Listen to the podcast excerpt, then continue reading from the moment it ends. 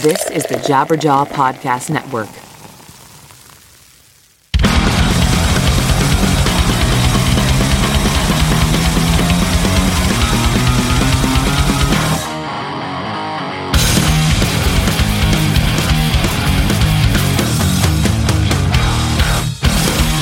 Hello and welcome to another episode of Lead Singer Syndrome. I am your host, as always, Shane Told. So great to have you.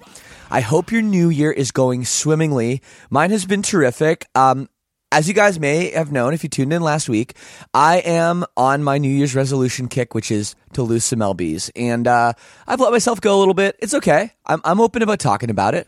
So this past week, I've really been hitting the the dieting really, really hard. Been eating a lot of salads, been making my own homemade soups and stuff, and uh, so far the scale actually hasn't moved. It actually says the same number as it did last Monday. But apparently, I don't know, my fitness expert friends are telling me that's okay and whatever and just keep it up. So I'm not discouraged. I'm going to keep it up. Um, I hope you guys, if you guys set New Year's resolutions, you haven't broken them already. As always, I like to hear your New Year's resolutions. I like to be with you on it. So as always, you can get in touch with me. Twitter, lead singer Sin, I'm on Snapchat, which is real Shane told. And of course, we got old fashioned email, lead singer syndrome at gmail.com. Now, this week's episode, it's a good, it's a good one. I'm just going to put that right out there. It is a great show. I speak to Davey Muise of Vanna, and this guy has had a really, really crazy life. And um, typically, I don't like to give too much background, um, but this one I feel like I have to. So, basically, Davey, when he was eight months old, was found after an ATF or FBI raid of his parents, who were the biggest drug dealers on the East Coast in Boston.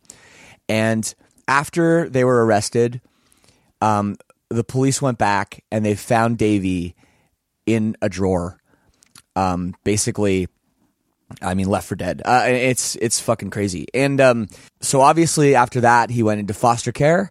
And then as a child, you know, his parents had a divorce.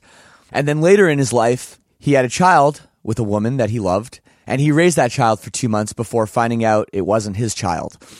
And that led him to a pretty dark place. And music has pulled him out.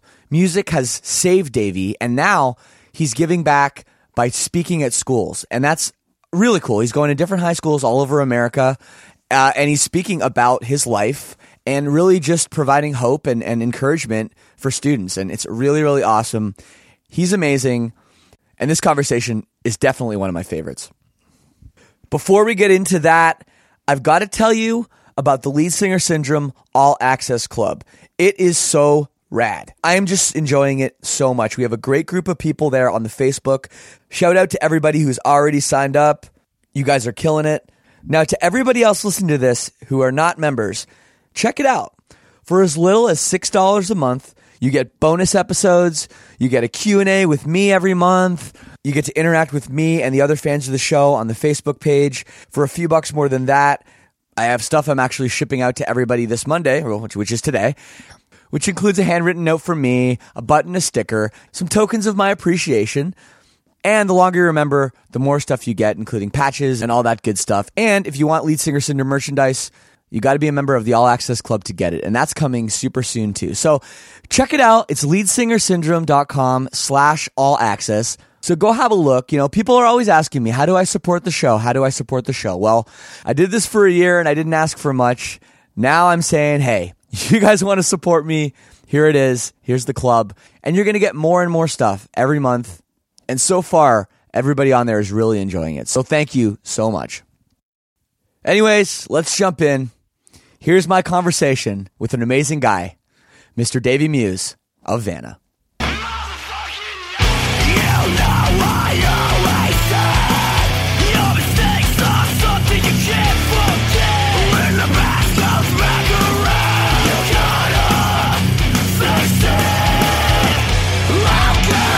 Oh yeah, there you go. Weird. It's just my um. I bought like a shitty cable at Radio Shack and it broke.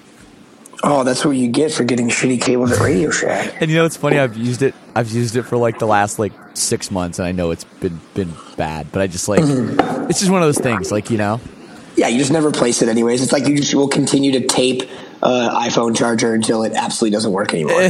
exactly. And then and then you panic like oh my god, I can't believe my life sucks so much. Like oh shit always happens to me.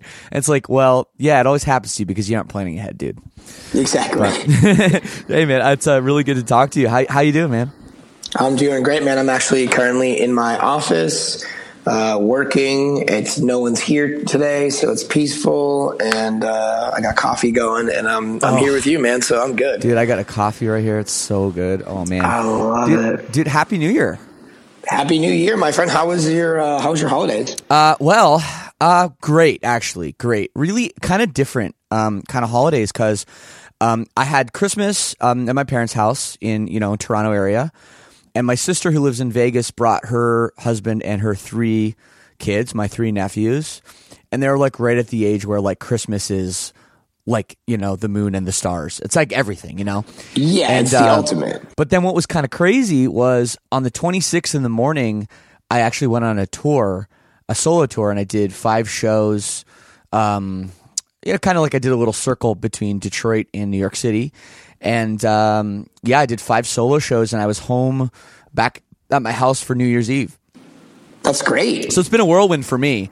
Um, but yeah, and then and then New Year's Eve I got home and my friends like went to a cottage like three hours north, and I was like, nah, I can't. Uh, yeah, I can't do it. I just can't do it. So I sat on my parents' couch and watched uh, the Dick Clark, you know, whatever. Oh, the cla- the ball drop, yeah. yeah. I watched that with my parents. Saw the Mariah Carey debacle, and um, what happened had- Mariah Carey? Hearing oh, man. things. Oh, no, I'm you know- hearing things. Oh, you know, uh, it was hard to watch, man. I, I like don't as a performer, you know, as somebody that you know, I know not only do you sing in front of people, you speak in front of people, but yeah, dude, it's like every nightmare you've ever had about performing, like Oh, no. coming true. Like, and, and you know what the thing is, is I don't know what her backing track situation was, what she's like, what they make you do on New Year's, Um, because Yeah. there's obviously a lot of fake stuff going on, but um, but but it seemed like her in ears just didn't work because she pulled her in ears out,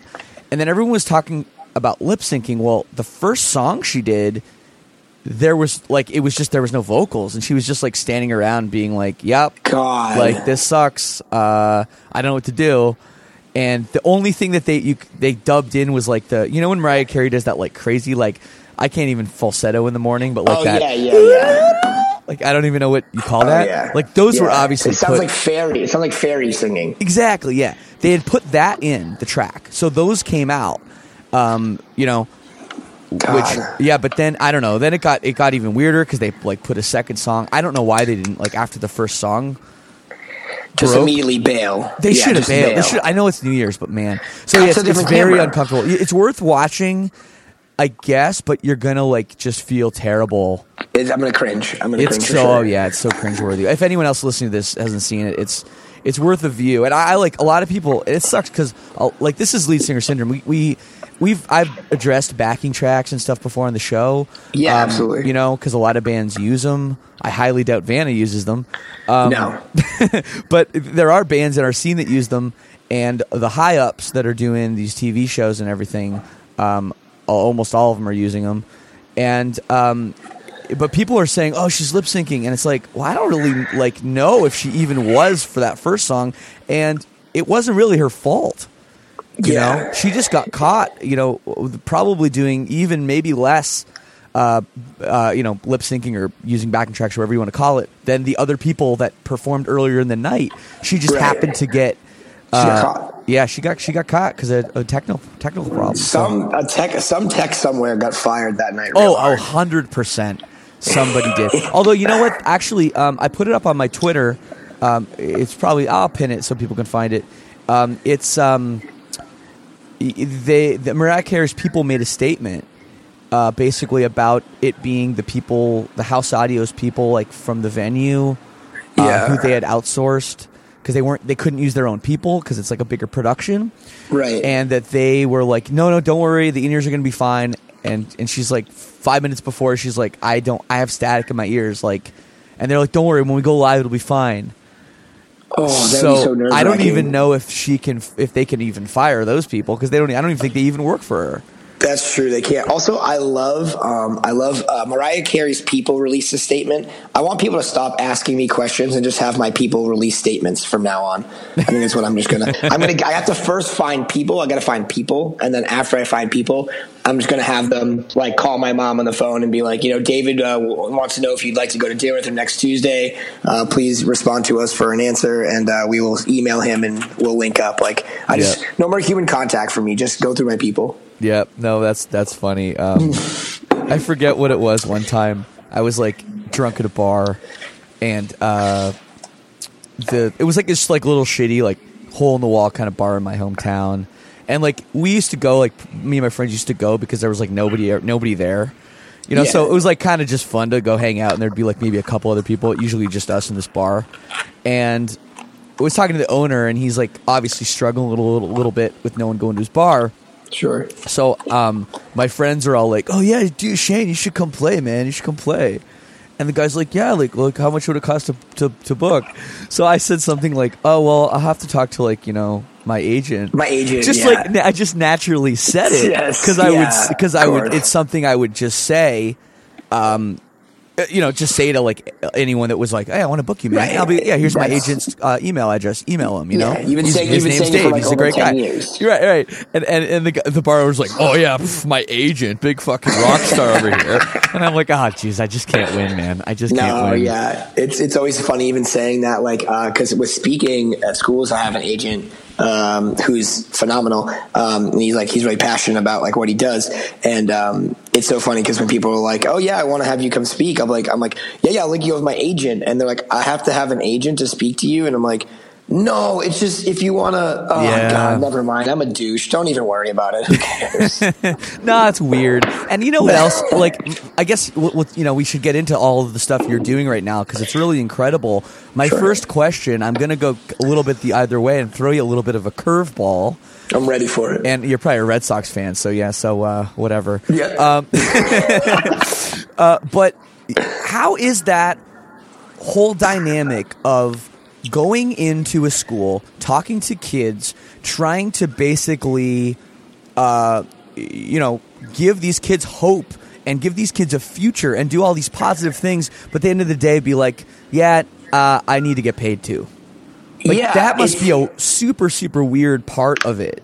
it's an interesting it's an interesting uh, kind of dynamic when i first started um, doing it um, I, first and foremost i never even wanted to like you know speak at schools. I never thought that like you know because when you think of someone that comes to your school and speaks you think of a guy and he's probably got like a what he thinks is a nice suit on and he comes with powerpoint and tells you like the secret to success and like and then he's selling his book or whatever you know like whatever kind of stuff you had in high school. Um, you know assemblies were never really cool when i was a kid and uh, I had a couple fucked up ones in my high school actually. I'll tell you about them later, but but continue. right, cool. Yeah, I mean, I, I did too. I had like like hypnotists and weird, you know. Oh, yeah, I had a trying- they were- They were, too, but- trying. They were trying stuff in the in the late nineties. Um, but uh, yeah, I just um, you know, I never really wanted to speak, and I kind of like, you know, I have an interesting story of uh, you know, growing up, and then you know, after you know the early early years, I guess my my I had a pretty you know typical upbringing, but then um, you know, just kind of going through um, the stuff that I went through in my early twenties and everything is is is something that I feel like to personally grow. A few years ago, I needed to start sharing because it was something I was hiding. You know, I wasn't even writing about it. I was. Um, you know, hiding behind that mask of wanting to be a cool singer of a band, you know what I mean? And that's what I thought I had to be and not to show weakness or anything like that. Um, you know, and, and after everything I went through, um, you know, I started talking about it and, um, everyone I talked to about it, you know, whether it would be a friend or someone I just met or has always been like, have you ever just said all of this like in a row, like in, in a story to anyone? And I'm like, no, not other than this time or not other than right now. Um, and then I met a guy, um, his name is Mike Smith. He's, uh, he's only about a year older than me, but he's one of the biggest youth speakers in America. Yeah. But he's rad. He's a skateboarder. He's covered in tattoos. He's just a normal dude, um, that's doing some pretty incredible stuff. And, um, my friend Josh invited me to speak at this kind of like leadership, um, retreat in, uh, in Colorado. And I was like, you know, what am I going to bring to the table? I'm just like a punk rock loser kid who like really, really is just trying to be a better person at this point. Um, and you know josh was like just tell your story tell your story. And so uh, when we came to do the the thing um, it was cool because there was like like you know it was hosted by this company called uh, ruckus apparel which i know like you're familiar with.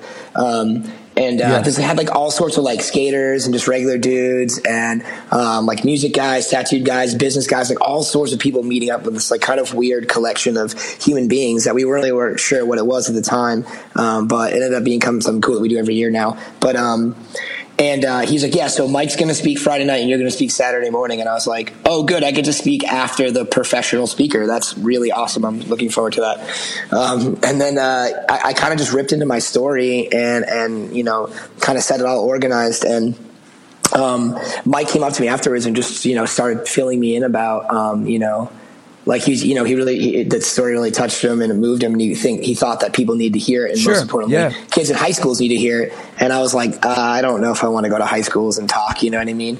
Um, that's you know, for me is kind of is it's a little strange. But then you know, he made me realize it. Like um, he's like, you're you you know, you grew up in punk rock, right? And I was like, yeah. And he's like, and kind of all the stuff you got from like you know all the values you really have in your life, you kind of gain from punk rock and from from being in the music industry and you know that loving, caring, nurturing kind of like relationships you had. And he's like, now imagine all the kids that never will go to a punk rock show.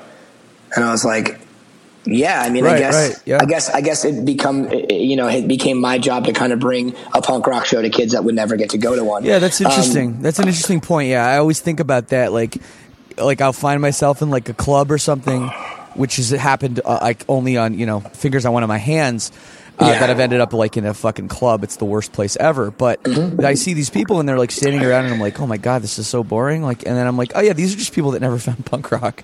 yeah, exactly. that's all. is- this These, is just- that's yeah. all it is. They're just they just like oh Punk that- rock didn't save their life yet. no, Um, and uh, probably never will, and that's why Yeah. there's a lot of shitty people in the world because they never found punk rock. Is that true? Can I say that? I'm just saying it. so. Whatever. I am no, I'm I, saying I back it. you. I back that statement. Um, Um, but but yeah, man. So See, when, when it comes when it comes down to like the the money aspect of it, Yeah. the big thing that like the big thing that like um, a lot of these guys that I've met and come a long way um, with has been like um, Mike's good point was he, you know he's like what do you do for a career and I had to think about it because I used to teach um, you know years ago I taught preschool and um, I've always worked with kids which obviously everybody knows is not a very high paying job anyways you do it because you love it and you want to make a difference Right.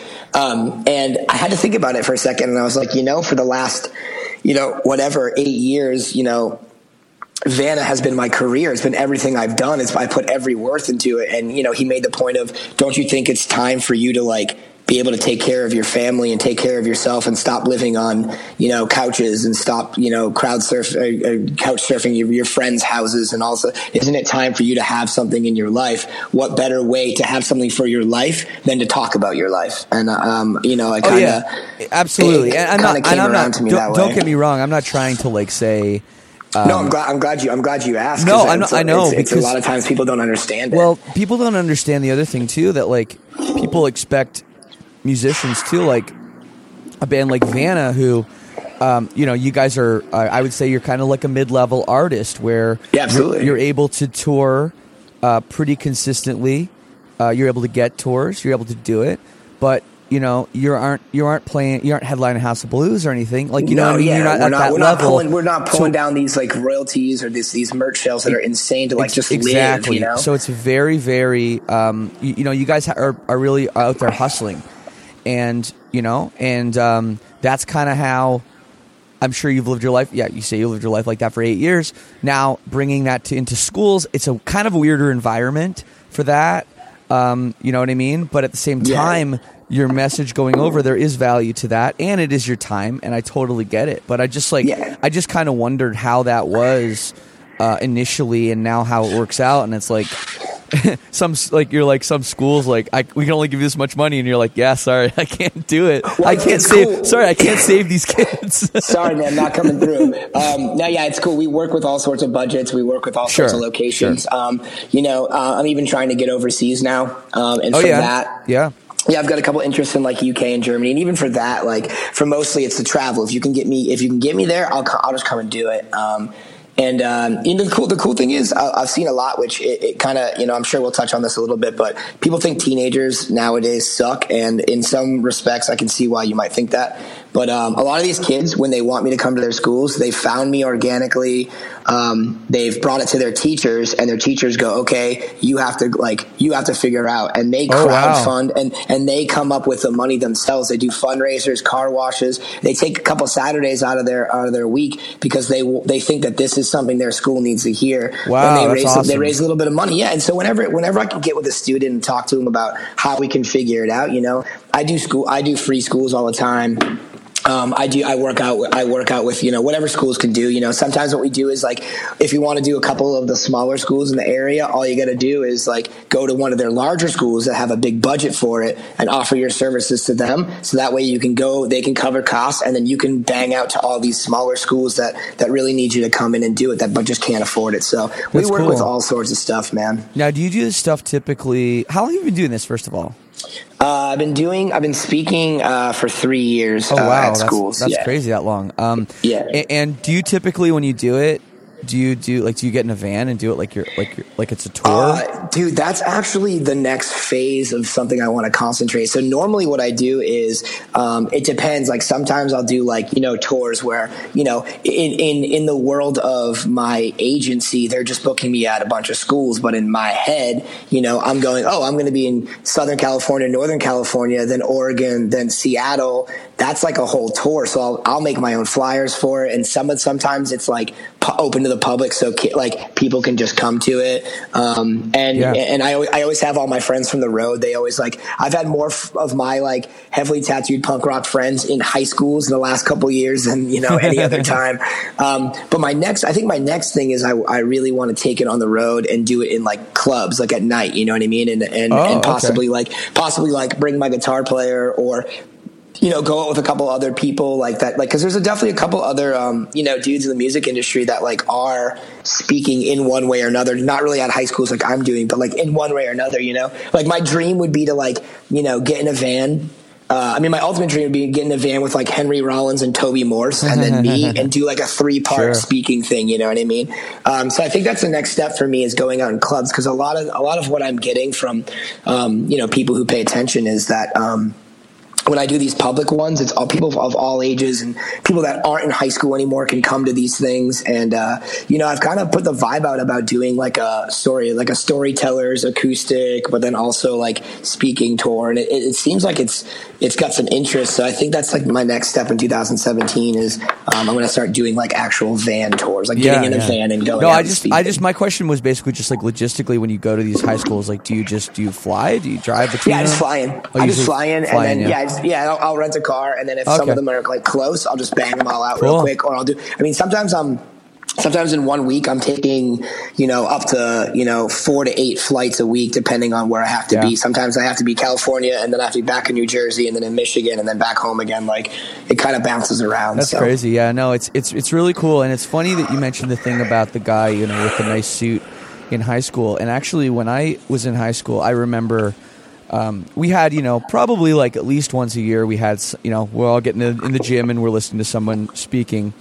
Yeah. At least once a year, maybe twice a year, and and there's two people that I remember listening to that really st- stood out, and the first was this ex drug drug addict guy who was really rough around the edges and you know he was basically just like told his story of losing everything you Yeah. know, that definitely scared me straight you know i was never Yeah. gonna i was never gonna try uh, heroin um, after that guy you know Sure. so you know he, that definitely put an impact on me this guy and you should actually look into this guy and i'm not sure what he's doing now because he's he would be a bit older but um, his name is george Chuvalo, and he's a former um, uh, heavyweight boxer yeah. he's canadian and he's actually i believe he's the only boxer ever to knock down muhammad ali Oh wow. I think, yeah. So he came to our school to speak, and I just thought it was going to be like, oh yeah, you know, I'm a champion boxer. I'm going to tell my story of how I, you know, whatever. I something bad happened to me. I got in a car accident or something, like you know, something like. Yeah, yeah. And man, his story was really, really dark um, about his children.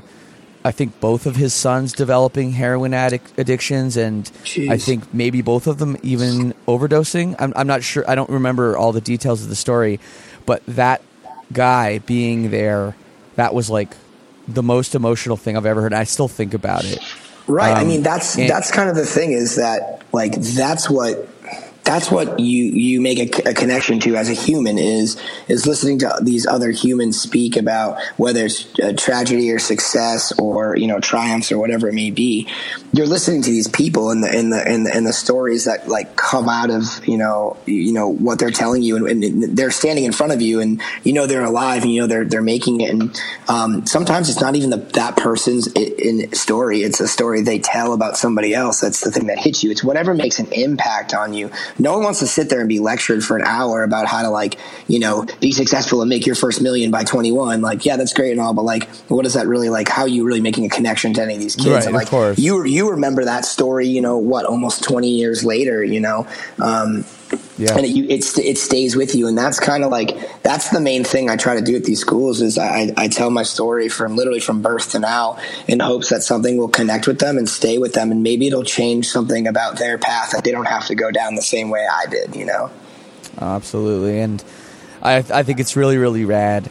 So, um, a lot of people listening probably don't know your story, um, unless in the intro I tell your story. I don't know if that's kind of the thing I want to do or not. So basically, I just want to get to the beginning of like kind of what led you here now, um, being the front man of Vanna. Uh, Yeah. you know, being going around America, um, um, talking to kids, and now you know, even trying to take this overseas. Now, obviously, you have a really, really intense story, um, starting from basically from when you were born, and Yeah. um, that's crazy, man. And, and um, I don't want to put like all the, tell the story right now to put words in your mouth, but at the same time, like I don't even know where to begin. So, like, y- y- basically, you were found in a drawer after a drug raid. Is that correct? Yeah. Yeah. That's like kind of where it all started. It's found in a drawer after a drug raid by my, like from my paternal parents. And you uh, were house about eight months raided. old. Yeah. Yeah, and uh, I was, uh, you know, um, found by uh, police, uh, and then um, they called me like, you know, the the, the miracle uh, baby because I wasn't supposed to, you know, survive something like that. And um, Like this was in the, this must have been in the news and everything. yeah, yeah. There's like there's like clippings and stuff about it um, from like uh, from like Boston, South Boston, whatever hospitals I, I ended up landing at. Um, but I, I got I got put into uh, you know like foster care, um, and this Did is you like have? in- sorry, this is. I have to ask all these questions. Like, did you have a name? Like, is your name your name, or is your name? Yeah, I had I had a di- I had a different name. Um, I had a different name completely, and it's funny because when I was a little kid, I was always afraid to tell people that because Of course I- we were. didn't know we didn't know if like my my the my paternal parents named me that because it's a very specific, very like weird name. So we weren't sure if they named me that to like come find me one day or something. You know, like, there's so many things that run through your head as a kid that is like adopted about like the life that you don't know. Um, you know, when we do like, you know, why do you have brown hair? Why do you have blue hair in school? And like, what are your parents like? Like for me, that was like a point where like I was like, I don't know. All I know about them was that they were like kind of bad drug dealers and they went to jail, and now I'm here. Um, so like, I, I don't, you know, there's like so many like questions you ask yourself. Um, How uh, how old were you? How old were you when you found out like this whole story? it's it's I kind of like it's something I've known for like a really long time. So like ever since I can remember my my parents, and when I, whenever I say my parents, I refer to my you know my parents. And also my Sure. parents parental situation is also very strange. I have a lot of parents, um, but uh, um, they've always told me since like day one. I've already kind I always kind of knew like I was adopted from a a family of drug users and drug dealers. And, um, you know, um, my mother adopted me when I was, I mean, adoption was finalized right before I was like two years old. Um, and I've kind of always known this. I've always known both me and my sister adopted from different families. Um, I never felt, um, it's weird because I never felt disconnected from my mom's the one who raised me. My, my parents ended up getting divorced when I was four, so my mother is you know basically a single parent raising me, and I've never felt um, not connected to her. Like things I do now, like today, I'm like that's my mom. I'm my mom. You know what I mean? Sure. Um, we even we even kind of look alike, so it was very like kind of like strange for people to find out that oh like no actually he's adopted. Um, and uh, you know, you, you, kind of you know deal with the classic, um, you know, when your when your friends decide to turn on you in fifth grade and be mean to you, and they use that against you. You know what I mean? Like you know, I dealt with a little bit. You don't even know who your parents are, and you oh, know geez. all this other stuff. Yeah, and and I went through I went through a little bit of counseling when I was younger too, because not only you know was I adopted, um, my parents were divorced. Um, and uh, you know, my sister um, uh, you know, was was a little bit older than me and had some, you know, developmental um, issues with our school systems and stuff. So it's kind of like I, it's kind of like my family were sort of like the black sheep, even of our own family. You know, my mother was the only one with adopted kids and that were divorced in our entire like extended family. You know, so um, right. we kind of grew up like like that. But I think the one thing that I it did for me is always made it like made it more like me more in touch with my mom. You know what I mean? Like me and my mom. My mom was like my best friend growing up. So you know, I always said I wanted to be my mom and marry my mom when I grew up. Like that's that was like you know what I mean. Um, you know uh, so it, for her you know um, she found solace in music a lot you know she had records all over the house at all times. She was a she was a beautiful singer.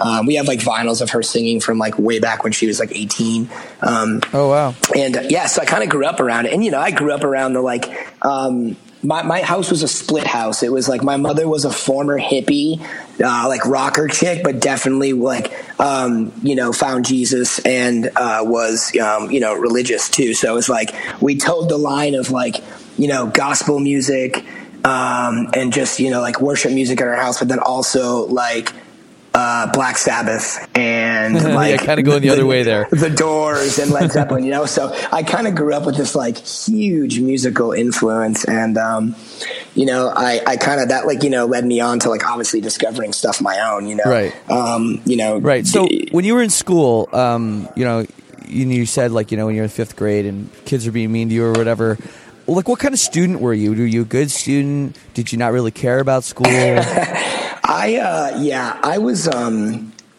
I wasn't a very I, I don't know I was a, I wasn't a good student but I was a good kid you know okay. Um, I th- I think it was more of like a, you know every report card I had growing up was like never shuts up too much socializing, um, you know, never sits down, um, you know, which is now my business cards that I give out. Um, I have, it just says my name, and on the other side, it just says never shuts up. Cause that's kind of like, I kind of got the last laugh with that. And all I do is with my whole entire life and career is with my mouth. So yeah. ha ha to all, ha ha to all those teachers. Um, but yeah, I, I, was, but I was a likable kid, you know, I also had, you know, teachers telling my, my mom, like, you know, he doesn't do his homework. He doesn't sit still in class, but he smiles at you and suddenly you forget everything. And I think he's going to get through the rest of his life with that smile. Just using that charisma. And uh, somehow it's, it, it's totally, it's totally worked out for you. And they knew at an oh, early age. That's oh, interesting though. I mean, it, there is a certain level of that. Like, you know, my, my best friend um, in the world, his name's Chris. Um, you know, he's a, a, I mean, he's kind of like a, he's a great musician, first of all, an amazing musician, way better musician than I, I am for sure. And it just never panned out for him. You know, right. it never panned out for him. He had bands and they were good, and you know, there's just kind of unlucky break after unlucky break. But he's one of those people like you just know he's going to figure it out.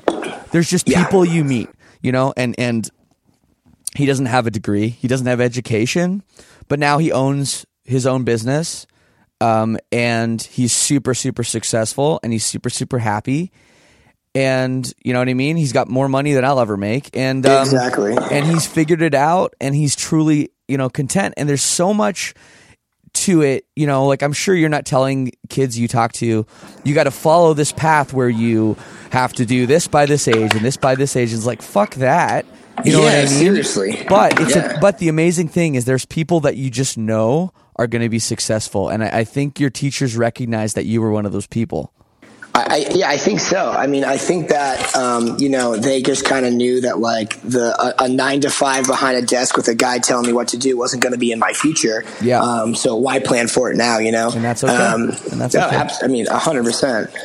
So um, so later in your life, um, let's talk about um how you transitioned from listening to your mom singing on records, which is really actually really cool, uh, and listening to gospel music slash Black Sabbath and started, you know, wanting to perform your own music. You started as a drummer, right? Uh, yeah, I started out as a drummer. I mean, honestly, to be fair, exactly what it was, and this is like, I guess, proof positive of our my our generation. Uh, honestly, it was Warped Tour. Um, oh, I, cool. Uh, That's cool. You know, like I, well, the um, Boston was, Warped Tour is like kind of a special thing. One, well, one of the yeah, one of the biggest of the entire tour Yeah. every year. You know, Yeah. um, and coming from Boston, there was a great music scene, but I didn't really know about that yet. I just love skateboarding, and I skated with this older dude that definitely shouldn't be hanging out with like middle school, high school kids. He was like definitely thirty um, and a creep, but uh, Okay. he was cool. He like he drove a limo and wore a leather jacket, so I thought that was pretty cool. Um, and he told us about Warp Tour and was like, you know, I'll bring you guys to Warped. Like, you can skateboard and you can, you know, watch bands. So I went to Warp Tour and uh, What year was I this? Uh, first Warped Tour? 90, 98. I want to say 98 or 99. Yeah. Um, and uh, I went and uh, Green Day played that year. Oh, that was 2000. Was that 2000? yeah, I'm like a Warped Tour encyclopedia. Don't don't mind me. Okay. Okay. Um, so um, yeah, so it was like my freshman year of high school, I think. Um, and I was already I was already playing like drums in a band then, but like I only knew like you know a certain a handful of band, like Christian punk bands at that time. Like Right. I'd gone from like you know the you know that world to over the Christian punk world, and um, I went to uh, Warped Tour, and just my mind was blown by like you know because I came from a small town outside of Boston. Um, and uh, my mom was just blown about everything. And I went, I literally went home and was like, I, I told my mother, I was like, I have to be, I have to be like in a band. Like, there's no way. Like, this is exactly what I have to do. Um, and I was putzing around on the drums with some friends, but what I want to do is play guitar and sing in a band. You know what I mean? Right. Um, like that's what everyone wants to do. Uh, and you know, I got the harsh reality from my mom. She was like, you know, we, we don't have a lot of money for guitars. Like, I don't know where you're going to get a guitar from. And she, you know, gave, broke it to me that I couldn't sing. Uh, you know, when I was, when I was so thir- 13 year old me standing in front of her with my voice cracking, being like, I can sing. and uh, so I, I dove into drums. Um, and it's funny because I had no one to teach me um, drums, and I approached this guy at my church named Bob. Um, and that was when I was 15 years old, and I'm 32, and he's uh, still my stepfather. My parents they they got they got married through me getting drum lessons from this guy. Um, That's wild. They, just, they met, they clicked, and they've been married for what 17 years or something like that. Um, so That's music rad. became music became the forefront of my entire life. Not only do I have like a, a rad singer mom who lets me listen to cool music, but now I have like my my stepfather's a, a drummer, you know, and you know he started introducing me to all sorts of like different types of you know more and more music, and Sure. you know eventually just playing in bands, and then.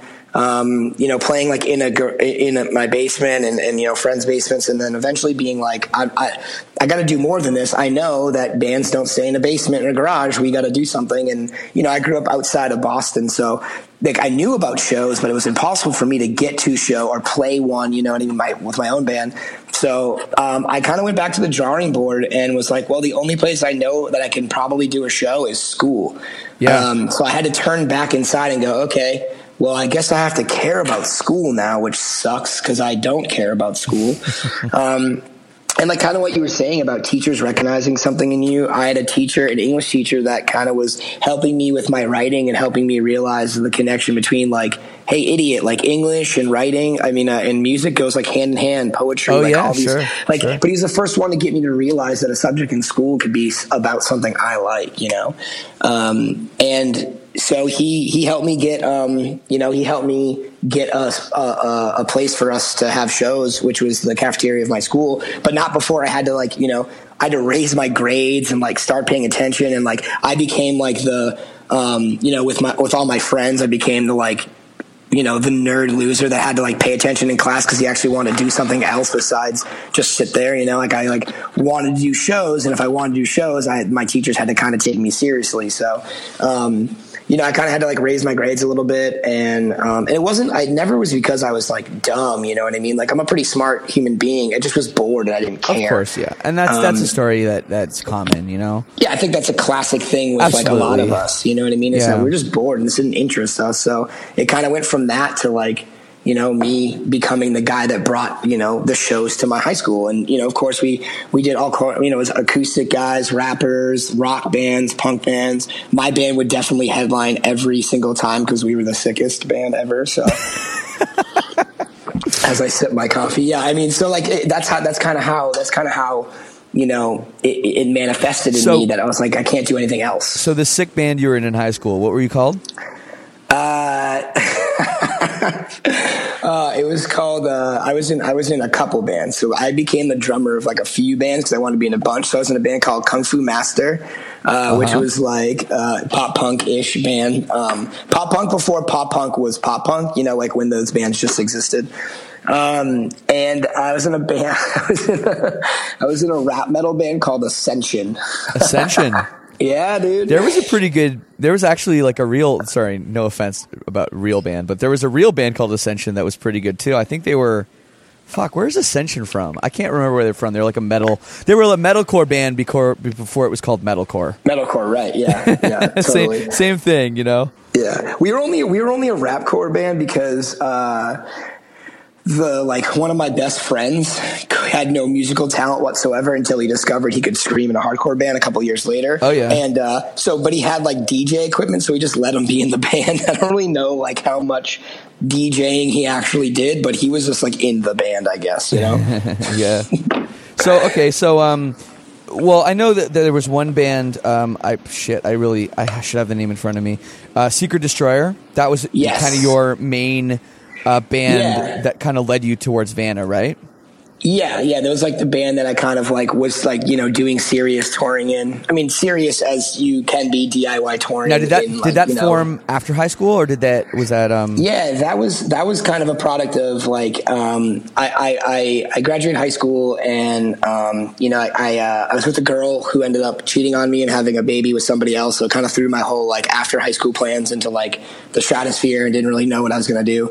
Um, and uh, Damn, so dude. like I, I yeah it was kind of like a, a rough situation so i kind of like um, you know hit reset in my life and was like i'm gonna go back to music and like try to pursue music um, and uh, it was one of the first bands that like um, gave me a, a purpose in life. Because at that point after like that girl and multiple things that happened in my life um, i kind of just hit like rock bottom. I hit like the depression and um, seeker you know i one band i joined one band. Uh, we had some member changes that led to you know eventually getting to like you know getting to seeker which is uh, before vanna. And um, it was the first band and it was the first time that like instead of just doing music for fun i was literally depending on it to like be alive you know what i mean it was the first band that i was like you know w- battling through you know being so sad and the only time i ever was happy is when i was on stage with that So band you know okay, so basically you went through this thing with with this girl cheating on you, having a baby with someone else. I understand you even raised the child for a little while.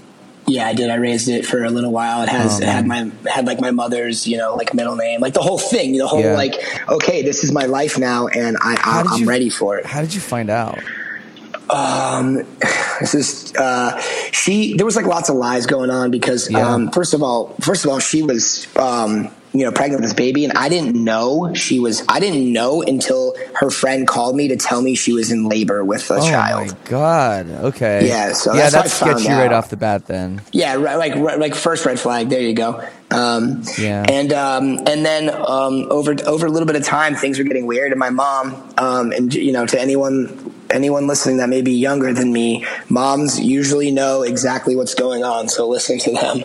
Um, my mom had a feeling like this was sort of something that was a sketchy deal, and she told me that she said, you know, I know I know you don't want to, but you should ask if there's a chance the baby's not yours. Like, you know, I can't think of what else this is stemming from. And I asked her, and her response was, I don't want to talk about this right now, and hung up the phone on me.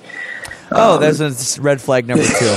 Yeah. there it is. Yeah, Um, dude. Yeah, so I kind of found out in a harsh way, and then um, you know the testing and all that. Whatever, you know. Uh, a few months later, it came back that it, um, it wasn't. So, um, you know, the Seeker was the first band that I was like, all right, I'm diving in, you know, head first um, into this this you know this music, this world, you know, and. Um, you know, I, even though I was battling um, a depression then, and even uh, a suicide, like you know, attempt during that ban, um, it was really the only thing that like ever, um, you know, kept me afloat and kept me kept me going. And I didn't realize it at the time. You know, I thought I was just you know, there's no point to anything, anyways. But um, it, it led to bigger things. I worked really, really hard in that band. Um, you know, when, when I when I talk to younger bands now and I tell them stories of how I got Seeker touring, it's hilarious because they just don't even understand it. Like I like I went on MySpace. I did like that show router thing. I, I posed as my own booking agent and made up fake emails. Oh, like, sure, absolutely. You know what I mean? Like anything to just get your band out there. We play for like you know nobody. We play for fifty bucks. We play for Gap. You know whatever. You know, um, Canada was actually awesome for us because we live in the Northeast, so we would shoot up to Canada and go. You know, from all the way from Quebec City to, to uh, like Toronto and like the surrounding areas, like uh, the GTA, and then come back again. And like that's how we started learning how to how to tour, how to be in a Yeah. band, how to do it, how to grind, and um. I love that you just said the GTA. Yeah, dude. Damn, like, you know, I, got, I- I- I got big. I got big love for Canada. My wife's Canadian, so I'm like, I'm pretty much half Canadian. I didn't know your wife's Canadian. Where's your Where's your wife from? uh, Ottawa. Oh, crazy. Crazy. That's that's wild. Mm-hmm. I was yeah. I was just there. The GTA it's, it stands for Greater Toronto Area, but I don't think people outside of Canada typically use that term. Like if you were to you know yeah, what I I think mean? I think of like Grand Theft Auto. Like if I say Right? GTA, you know I mean? Um, Yeah, that's true. That's I never even thought of the connection. Obviously, I know. Yeah. That's funny. Um, that- It's summer. It's hot outside. I know a lot of us are enjoying the weather out in the backyard or on a patio. And personally, I love to grab a refreshing Miller High Life.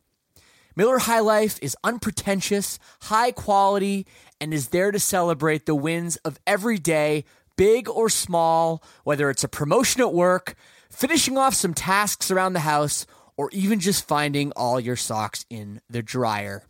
It's within everyone's reach and was founded on that principle back in 1903 that everyone should enjoy the good life.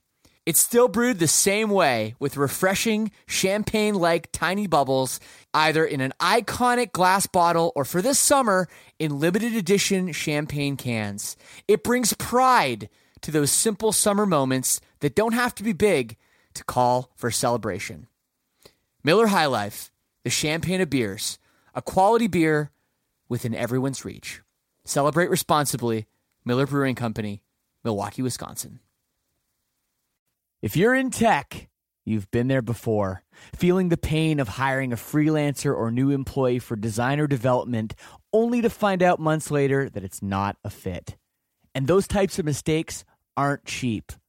Instead, Mutual Mobile, a digital technology consultancy, uses the process it's developed over the past 10 years, delivering over 600 client projects to ensure your fast and beautiful mobile or web app is finished on time and within budget. Mutual Mobile has built apps for numerous companies that have been acquired, such as Eero, acquired by Amazon, FlexDrive, acquired by Lyft, and MapMyFitness, acquired by Under Armour. You get a dedicated team to help you with your tech project from start to finish, from ideation to product shipment to maintenance and everywhere in between. Mutual Mobile designs and builds beautiful mobile and web apps that increase the value of your business. If you have design or development needs, schedule a free 30-minute consultation at mutualmobile.link slash LSS to get started. That's M-U-T-U-A-L M-O-B-I-L-E dot L-I-N-K slash LSS to get started with your free consultation today. that's cool. How did you get across the border for those shows? Um, we uh, lied a whole lot. Uh, Oh, yeah. We said that we were we were we said that the old thing to get into Canada was uh, say that you are recording in Canada and that all your merch you're doing promotional. Uh, like nights at clubs and giving away f- to promote the record. Yeah. Um, and that worked for years until like even up until Vanna, and I tried it in Vanna, and they were like, uh, "That's not what you say anymore." And we were like, "Oh, okay." That's not what you say anymore. Like they just knew and they were like, they whatever. just knew. Like, there's like that's that's BS, dude. We're not doing that. Turn around, get out of here. That's really funny, man. That's Yeah. cool. So, okay, yeah. So you guys had like, I guess you're a touring band. You had a little bit of success, but you never had like any label interest or anything. Yeah, we had we had um, a little. There was this uh, label that I'd worked with called Hotfoot Records, just a little tiny indie label out of uh, Long Island, and uh, I was putting stuff like you know I was like figuring it out, like how to how do I get my songs on iTunes? Oh, okay, that's how you do it. How do you get your shit on like Pure Volume? Like I just was figuring it out like as I went along, and it's funny because looking back, I thought I had a pretty good handle on what the music industry was, and I literally knew nothing. Like you don't you don't know anything, man. Um, but I, I was trying to. I still feel like and- I know nothing, dude.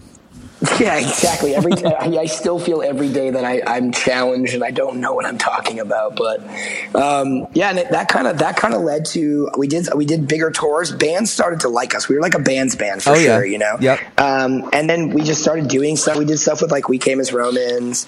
Um, we did stuff with like Motionless in White. And back in the day, it was just less saturated, so like it was I mean easier to kind of do stuff. Sure.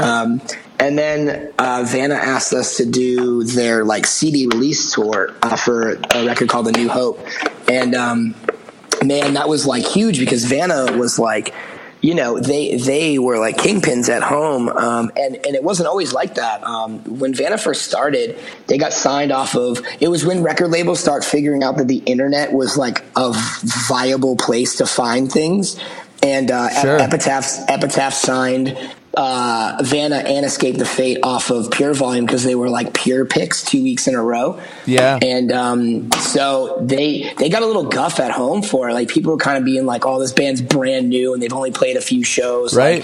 Like, like screw these guys. There's the whole paying the dues thing, which was which used to be important. it's It wa- yeah, I mean it's still yeah, yeah. it's still important in, in you know in my opinion and I think bands need to to you know Well, you know, you, you can tell when a band's brand new to something and they Oh, yeah. haven't done like you know Abso- multiple absol- tours. you know? Absolutely, but um, Um, it's funny though that you say that. Like even Panic at the Disco was like signed before I think they ever played a show. show ever. Yeah. Um, you know, and that was they were like maybe the first band I'd ever heard of like that. And I don't know when that was. That was like probably 2004 or something. But um, I actually have a funny story about Falling in Reverse. Um, when I got signed, so I was in Las Vegas, House of Blues. We were we were playing uh, with Hawthorne Heights, and I came in the dressing room, you know, in the afternoon, brought my bag into the dressing room at the House of Blues backstage, and there's this like weird dude in the room, and I don't know who he is. He's like, you know, long hair, leather jacket, um, and um, he's got like a Discman, I think. Yeah, it was it was a Discman. It wasn't even a MP like a iPod. It was a Discman, and he's like, he's like, dude, you got to check out my band. We're so sick. And I was like, uh, and he literally put the headphones on my head and played this CD. And I'm first of all, I'm thinking like, I just woke up. Like, what is going on? Second of all, I'm like, who's this weird dude? Why is he in here? Third of all, I'm like, this is actually pretty good. This is like way better than any like d- demo I've heard in a while.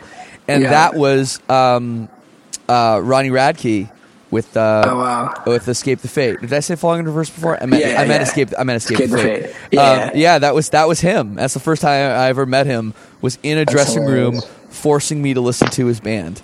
that sounds about right. Uh, So that's sorry. A little side note there. Um, I love that. I've got to take a quick break to talk about our sponsor, Loot Crate, but I'll be right back with the rest of my conversation with Davey. So, if you've been listening to the show for the last couple months, you know our main sponsor is Loot Crate. Loot Crate is so awesome, uh, such a cool concept. Basically, how it works you sign up, and every month they send you a box full of really cool stuff. And they've been really awesome to me. They've really been helping out the show, and they've been sending me all this cool stuff in the mail. And as you guys know, I'm a nerd. I like a lot of geeky stuff. I'm into retro video games. I'm into cult movies. I'm always quoting them. I read graphic novels. And this month they have a really cool theme. It's origins. So basically they're going back to, you know, the real classics. So basically, if you're on a quest for epic gear, housewares, and collectibles, Loot Crate brings you between four and six of the coolest curated mystery items every month straight to your doorstep. It's the best surprise that you know is coming. Our next crate's theme is Origins. We have awesome and exclusive items from your old school favorites. This January, see where it all started and explore the iconic origins with historic items featuring Superman, Captain America, Mario, I love Mario, and the Teenage Mutant Ninja Turtles. And, of course, always including our monthly t shirt and pin. Here's the deal. Here's how it works every month. You have until the 19th, January 19th at 9 p.m. Pacific to subscribe and receive this month's crate. But when that cutoff happens, that's it. It's over. So make sure you sign up by the 19th. I'd sign up now. Just go do it now. It's great. So make sure you head over to lootcrate.com slash lead singer and enter the promo code lead singer and you're going to save $3 a month off your subscriptions. So again, it's lootcrate.com slash lead singer, promo code lead singer. I've really been enjoying it. So if you're anything like me, I know you will too. You know, obviously, we're we're leading to the story of how you en- ended up in Vanna, Yeah. uh, which is which is awesome. But um, yeah, like like when you decided to jump ship, f- you know, um, from the, a band that you'd basically built yourself to a band that was already established, um, h- how how was that? That must have been a difficult decision for you. Yeah, Am I I wrong, it- or, or was it just like, oh shit, they're huge. I love their band. I'm in. Dude, no, it was really tough. Actually, uh, I said no at first. Um, you know, they, they approached me on that tour that we did with them because their singer was leaving and so they needed a singer. And, you know, for me in my head, you know, I built up Seeker to be, you know, um, something really awesome and it was special. It, and it was, it was special. Um, and for me, I wanted Seeker to be that. I said no at first, um, and then slowly, you know, we I said no, but I'd help them find somebody, and I did. I, I helped them, you know, find a couple people to try out, and um, you know, obviously having to keep that information quiet was a little bit like you know difficult to do. Um, but like I, uh, I, over time, I was just realizing in my band after we did, we did a couple tours, we got into a fist fight in the studio, like a bunch of stuff. I Yeah. was realizing that I was the, I was the only one really doing anything, um, besides my drummer. Um, he was like the only guy, like, um, he was helping out so much, but it was me and him carrying the ship. And like, we were like in our early twenties, just broke working any jobs we can. And, you know, it pained me to see him, you know, paying out, his ass and me doing the same thing for tours and all stuff. And, you know, I got my license taken away because these guys were being negligent with the van and a bunch of stuff. Oh, and I geez. just, I realized it was like, um, was a really bad relationship with a girl that like we were just together for too long and we hated each other but the sex was really really good and that's why we stayed together. Like playing with seeker was something that was like undeniable and i'd kind of put that vibe out to a couple people in my area that vanna Yeah. had asked me to join and then during our shows of after i said no a couple people were like how could you ever let this go? This is so special. This is so special. And what i was realizing is it was seeker was a special thing for not only myself and the guys in the band but it's a special thing for the like kids in our scene in our area in new hampshire that this was all kind of taking place in new hampshire massachusetts. And it was special and it was but it wasn't it wasn't being special to me. The, it, all the specialness was being ripped out by all the, the business that was just terrible and it was resting on my shoulders. And I realized that, you know, it was special because it was special to everybody else. And I Yeah. needed, it needed to be time for me to take control and I needed happiness in my life and I wasn't getting it, but I didn't want to give up on music. So I kind of looked at it as like, I reconsidered and I called the guys back up and I was like, is that spot still available? And of course, you know, they had, he's like, yeah, we do, but you know, here's who wants to try out. You know, like Chris Roetter wanted to try out of like, you know, Oh, like, yeah. like like Massa Pla- Right. like, like Flans. We joke about it all the time um, when I see him, and uh, like John Blake from Unbroken Wings, and like lots of different like people from different bands. I was like, crap, now I have competition. I'm Yeah. just Davey from Seeker. I'm nobody, you know. So I guess you Um, could. I guess you'd learn to sing at this point. Yeah, Your so mom I- I- wasn't. your mom wasn't like, dude, you can't sing. You, dude, you can't sing. And like I, I, I can sing a little bit. I can definitely scream. I can sing a little bit. And you know, my my my you know, my wish was to. And I was even having my mom in mind of like, you know what? How stoked would my mom be if I could like, you know, because the Vanna could sell out downstairs Palladium. You know, how stoked would I be to look to my right and see my mom sitting there watching that? Sure. Like, you know what I mean? Like, it was time. It when was you time joined the band, when you joined the band, was there uh, like any talk of of changing the name? Because it was, you know what I mean, like having a new singer at that point. Having, I think there's only maybe one or two original members. Uh, was Yeah, there any talk of too. that, or how did you feel about it? you that? know there there there wasn't and kind of how i came into it was i'd been friends with these guys for years before this and i felt like um, it, to me and, and still this remains to this day I, I, I feel like vanna's more than just the band. It's always been about vanna's always been about their friends their loved ones the bands around them the kids around them. Vanna's never been just about vanna. So vanna's more than the five people that are in the band. Right. it's, an, it's sort of an idea. And, and i know it kind of sounds like convenient and kind of hippy dippy and stupid and weird, but it's kind of true. That's the that's the environment. When I started going to Vanna shows, um, when they first started playing, that's kind of the environment they cultivated, whether they wanted to or not. They were just about. You were always going to feel good at a Vanna show. You were always going to Yeah. have a good time. You know what I mean? Um, and so when that came into it, I just said I wanted to continue that work that we did. You know, um, you know, years later, and another uh, another you know two members uh, change. I don't feel like that spirit has ever changed. It's been the same. Um, and I, you know, I, I think that people rely too much sometimes on the name of a band because, to be fair, like. Vanna, like Silverstein, like you are Silverstein. You are what you make it. So like if you write, if you, if I write a record, that's a, if we write records that are completely out of our genre, well, it's still our band. This we say it is what it is. You know what I mean? So um, I just told the guys I just want to embody the you know the spirit that that band kind of had. You know what I Yeah, mean? Um, yeah. And Vanna's Vanna's a weird name. It kind of sticks in your head because it's not something that's like um, you know, I don't know, predictable or, or, or whatever. So I kind of dug it. So um, I did get we get we got flack from a lot um, people um, when I joined. You know, saying, Oh, uh, yeah. you know, right right away. They didn't even hear me yet. You No. know, and I think and they're like, "Oh, this guy sucks," and I'm like, Look, "Oh, I, look, I man. do." That's that's just that's. I mean, that's my next question. Like that, I've talked to other lead singers, you know, that have joined bands, even some that like, um, you know, like I mean, look at like someone like Corey from Norma Jean. yeah. Like he he had to come in, you know, with like replacing Josh. Like, r- like that's insane. You know, like like one of the best frontmen of our genre. Right, right. You know what I mean? Like, like there, there's just there's people like that where you're just like that guy had to deal with it.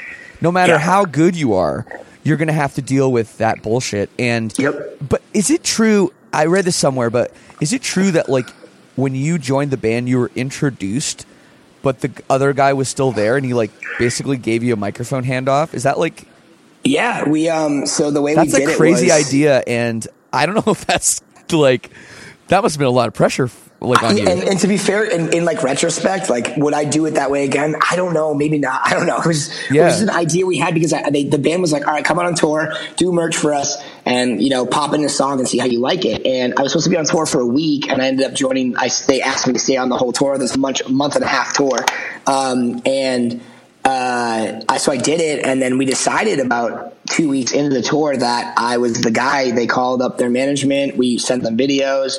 We had a we had a house party on a day off with the uh, Hit the Lights guys in Lima, and um, I, I we were partying, and they called me into a room, and they're all standing there, and they asked me to join the band. So then it became okay. Well, now we want Davey to do half the set. So. Um, during one of our songs, uh, Trash Mouth, uh, it, we- we'd hit like where I used to do guest vocals. Why I would do guest vocals and finish the song with Chris, our old singer, and then Chris would announce every night, "This is my last tour with the band." Um, you know, yada yada yada. Here's Davey; he's going to perform, and, and I would then finish the set with them. Um, Well, the first and- day, like the first time you do that, I get it. Okay, you know, yeah, people are going to be weirded out anyways. But then, Yeah. like, there's this thing called the internet, and like everyone's going to find out about it.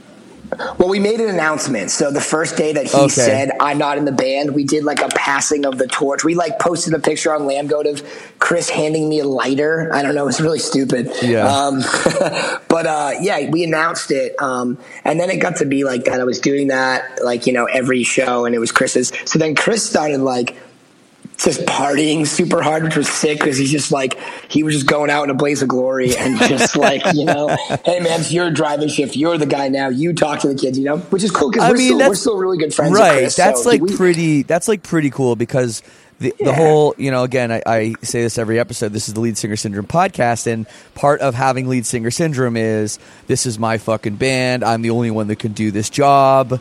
You know what I mean? There's these cliche things where Sure. like who's this fucking guy? Get him out of here. You know what I mean? Like Yeah, absolutely. Um, uh, and and and to be honest, like for him to put his ego aside. You know, and let let him Oh, let he's you the- he's the sing man. right. Yeah. Let you sing the He's songs man. that he put his heart and soul into.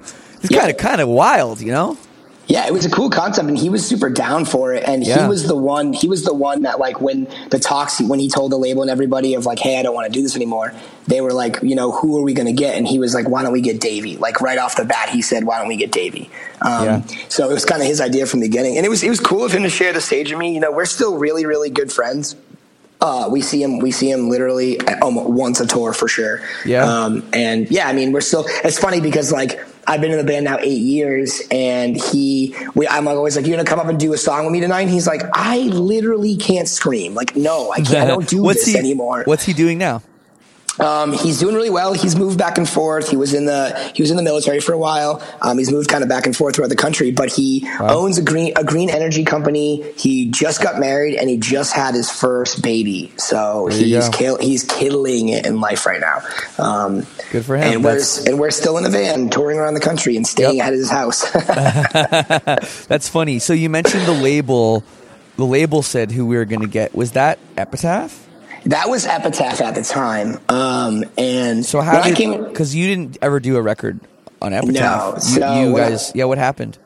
I, I came in the equation. We went to the Epitaph office, and I will say this: that like just being in the Epitaph office for me was just a dream come true because they have released some of my favorite records, like too, of man. like all time. So of course I'm like, man, I'm on Epitaph Records. This is so cool, and it was. um you know, I think that Epitaph, I mean, I don't think I know because we've had conversations about it, but they didn't really know what to do with the band, especially after I joined, you know. Um, you know, they, they released their um, second full length and uh, like critically didn't do super hot, um, even though the songs were great. Um, it just didn't do so well. And I don't think Epitaph really knew what to do. A new singer halfway through a record cycle, like they just were kind of like, and it came to like, it had to be like me who realized it like later on because in my band I did everything. And when I joined Vanna, I was just like, I just kind of sat in the back seat and like waited for things to happen, Yeah. twiddling my thumbs. And I finally spoke up and was like, listen, this pains me to say this because it's my dream, but I don't think we're we should be on Epitaph Records. Uh, I don't think they know what to do with us, and I don't think we know what to do with them. And we had a phone call with them, and they were so cool, and they were like, "Yeah, we honestly kind of really don't know what to do."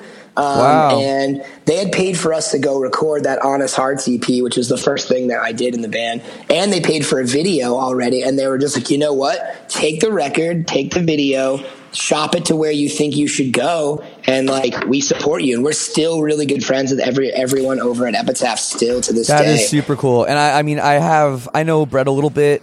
You know, have had had some rumblings. Actually, the first time I met Brett Gurewitz, he asked me for a picture, which was which He's was a rad uh, dude. Yeah, he is a rad dude. I have a lot a of rad respect for for Epitaph, Yeah. and and that's Yeah. you know, and, I get it too because they have your old records, they have your old catalog. So if you have success, then that's just going to get paid back to them in spades, and they're a cool punk rock Exactly. label, so totally makes sense. I, I think You know? that's what it was. Was that their like whole punk rock mentality? I was like, "Yo, man, I don't think we just, I don't think we should be on your label because I don't want to waste your time. I don't think you really even want to spend the time on us. We need to figure out who we are so that we can figure out where to go." And they were like, "Hell yeah, man! You're like fist pound. Here's your video. Here's your record, free and clear. Go do you." Um, and it was cool because I don't think anyone thought that that's how that was going to go down, but they were literally so cool. And, you know, they continue to just be a really cool punk rock label that gets it. And, um, you know, maybe, I, maybe I'll find myself, uh, with that label again one day. But, um, Yeah. you know, it, they, they, they were great to let us go and let us kind of go find who we are and find ourselves, which that's kind of exactly what we did for the next few years. Cool, man. Oh, geez, we have been just talking and talking. I do. I, I can do that. can I do know people. it's it's good. Um, so now transitioning, you know, from you being the guy kind of sitting, you know, in the back, uh, not saying anything, to now basically it seems like you're kind of the full on leader of the band. You're tour managing the band. You got to deal with all that stuff. yeah. Um, like you guys had, didn't you guys have like a bad van break in? Yeah, we that was actually recent. That was Yeah, probably a heard year ago. We had heard a pretty bad it. van break in. Yeah, it stole all of our stole all of our stuff, man.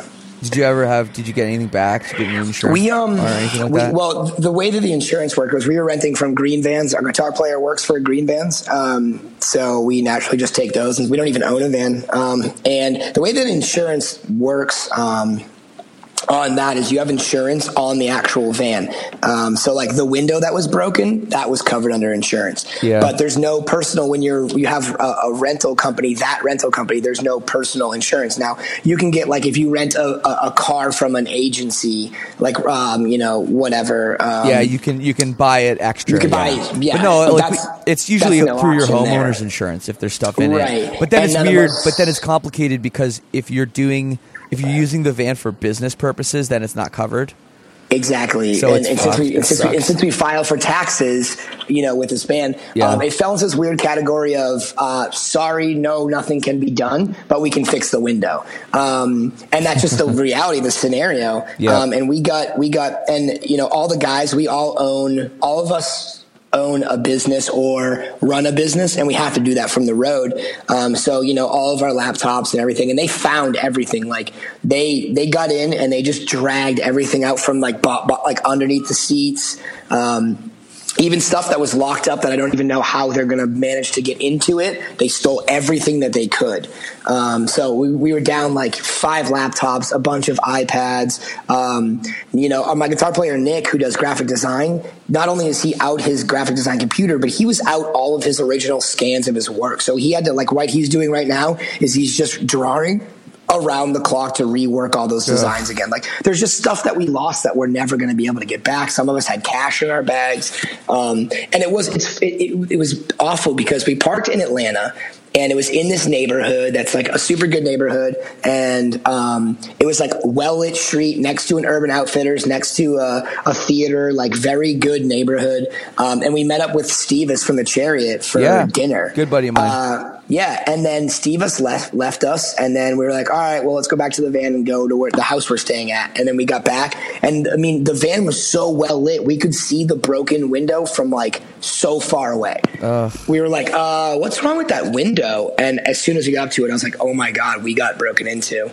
Um, so, but you know, the cool thing was. Um, not even 24 hours later, we raised enough money to be able to go buy all of our stuff back because um, we didn't know what to do. And my guys are sitting on the curb. Like, um, Nick has a son at home, and like naturally, he's, his head starts going to thinking about, oh, I do graphic design to provide for my family. I don't have a computer. I'm done, you know, like. Um, and I'm looking at my I know, dudes, and. I, I'm on I'm on the phone with our manager, and I'm like, "What do we do?" And he's like, "What do you always do in this band when something goes wrong or something's terrible?" And I'm like, "Play a show." And he's like, "You turn to your fans." That's and right. I was like, That's right. "Oh, You turn- true, man." Hey, you turn to music, and music is your shovel. So Yeah, exactly. So we, we we raised the money. We played a show, a sold out show the next night in South Carolina, and the, the crowd got together and bought us a hotel room.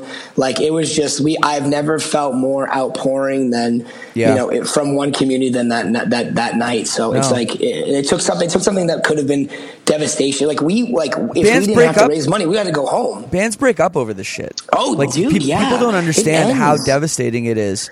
Um, You know, you know, like not just in terms of financially for the band, but just personally going through that, and the and the feeling of of you know being robbed and being you know um, I don't know the word you know just someone coming into your life and doing that you know is Yeah, man, it's it sucks. it's devastating. dude. So you know, it's a fun. I'll tell you a funny story while we're to keep it a little lighter. Um, this band. Now I mean I'm I'm I've heard this story like third or fourth hand. So if anyone listening to this, if I'm telling the story slightly wrong, but this is the way I heard the story. So this band, um, I think they're from North Carolina. They're called Scarlet, Yes. metalcore band, maybe from ten years ago Yep, I remember. they had their entire van and trailer stolen and um, basically they had you know they had no choice they had to go home they didn't they, they just couldn't couldn't figure it out to play any more shows or whatever so they ended up going home and they're like talking about breaking up you know going through like the worst time of their lives and they get some kind of tip to where their shit is I don't I don't know how they got a tip, but they got some kind of tip that their Oh, wow. van or whatever was in South Carolina. So they go down to uh, to wherever this is, and they find this house, and it's in kind of this like, from what I understand, like sort of a ghetto neighborhood where the houses are sort of far apart, and there's like you know kind of unkept lawns everywhere. And they go to this door and they look in the backyard, and sure enough, their trailer is in the backyard. No. And they're like, what the fuck? They knock on the door, and this old lady answers the door wearing a scarlet shirt. Get. Isn't that incredible? I wow, I love that. That's very great. Man, like, yeah, there's That's that one. And then another one I heard, another one I heard while I'm on the subject, another North Carolina band called Hopesfall, great band. Yes. Yep. Uh, they had they had their, all their gear stolen, I think, multiple times. But one time they went to, you know, after a show, they put out the sign at the merch, hey, does anybody have a place to stay? and um, Yeah. they go to some. They go to yeah, classic. They go to some kid's house. They they are, go down into the basement. Oh yeah, you guys are going to sleep down here. I got a little bit of gear down here. Um, you know, I hope you don't mind. Uh, but if you guys want to jam, you know, I got this like cool drum kit, and it was the drummer's kit. His like had custom, previously gotten stolen. yeah, his custom drum set. So he knew it was his because it was like a custom uh, like truth kit or something. Oh my and God. um, yeah, and he's like, "What the hell? Where did you get that kit?" And the kid's like, "Oh yeah, I bought it at a gas station out of the back of a truck for two hundred and fifty dollars." Good lord. So yeah, man, it's it's crazy. Like, and I have no doubt that your stuff's you know it's it's it's out there. Dude, it's it's some dude. Uh, this isn't though even the first time. Uh, we we recorded with Matt Goldman in Atlanta uh, a few years ago, and our uh, our whole entire trailer got stolen. Whole thing. Oh man, and So gone forever. Gone forever. Never got anything. out. And we had just we had just before that tour, uh, before that recording, started a tour, and then had to leave the tour because uh, of a death in a family. So we had 10, 10 G's worth of like untouched merch just sitting in there that I definitely know whoever stole the trailer just threw it all out. We were like, dude, at least just leave it the merch so we could sell it. Like that Right. would be sick. I like to believe that somewhere in Atlanta is a, an FU Vanna warehouse where all of our stuff is just sitting in a warehouse, like just so we don't get to do anything with our lives. Yep. That's- I'm convinced. I'm convinced of that. Hey, you never know. Maybe maybe something will pop up on eBay and you'll get a lead and you'll find out. I hope something You know? like that happens. That we just like go down to a basement and there all our stuff. Is I know, right? there. That would be that would be that's good. That's good news. But yeah.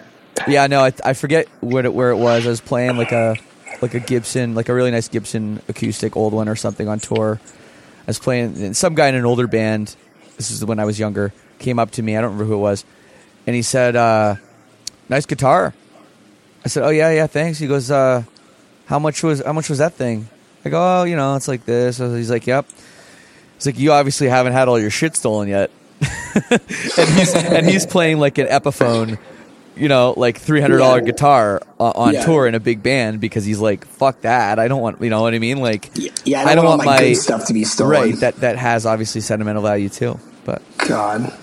anyways, Davey, we have we have went on and on. This has been a great conversation. Would love to have you back for a part Yeah, I two. love it. Um, you know, you guys, um, you guys working on some new music. I know your new record is fairly new. Yeah, it's Um, fairly new. Or you got you got tours year. coming up. What, what's going on with you guys? We um we uh we've toured uh, pretty heavily this year. Um, we figured out that we were gone almost nine months this entire year, which is crazy. Um, and it's Yeah. been it's been big for us. So right now we're at home enjoying holidays, enjoying family and wives and uh and, and children and all that kind of stuff. And then uh, we meet up in a couple weeks to, to start discussing like the, you know the future plans of stuff and future music and uh, all that kind of stuff. I think that. Um, this year put a really big hold on uh, Vanna personal life and like even like our business life and stuff. Um, and we're taking this like brief moment of uh, of you know time out to kind of collect ourselves and and figure out what what's next for us and what's not only next for Vanna but what's next for like you know each one of us personally and stuff. Um, so it's it's actually nice to just be able to like kind of sit here in my office and work on um, my nonprofit and work on stuff that you know I haven't gotten to be able to do in almost a year. So it's it's it's really nice. No, that's that's great. And my final question: um, Do you have any plans to uh, to write a book? Uh, yeah, that's a funny question. I got approached um, by a publishing company from New York.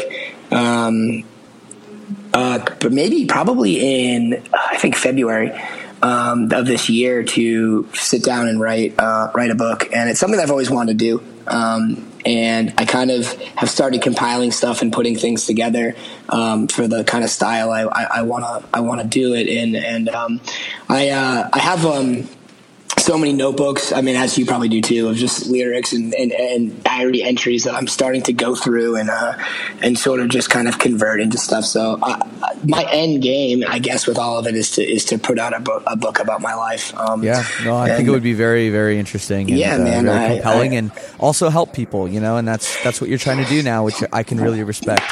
Yeah, man, that's kind of all I'm living for now. Is just like I just want to help people, um, you know, either you know, kind of share with what I went through, so you don't have to go through it, or kind of give you like a cliff notes, like, I'm all right. Well, if you're going to be a d bag and a loser, here's how you do it right. So, nice man, yeah. nice man. Well, thank you so much for for doing this. It's uh, great to have you. No problem. Man. Yeah, thank you for thank you for having me, man. So there it was, my conversation with Davey of Vanna. Such an inspiration, just an amazing guy. What he's doing, talking to kids in schools, is really, really cool.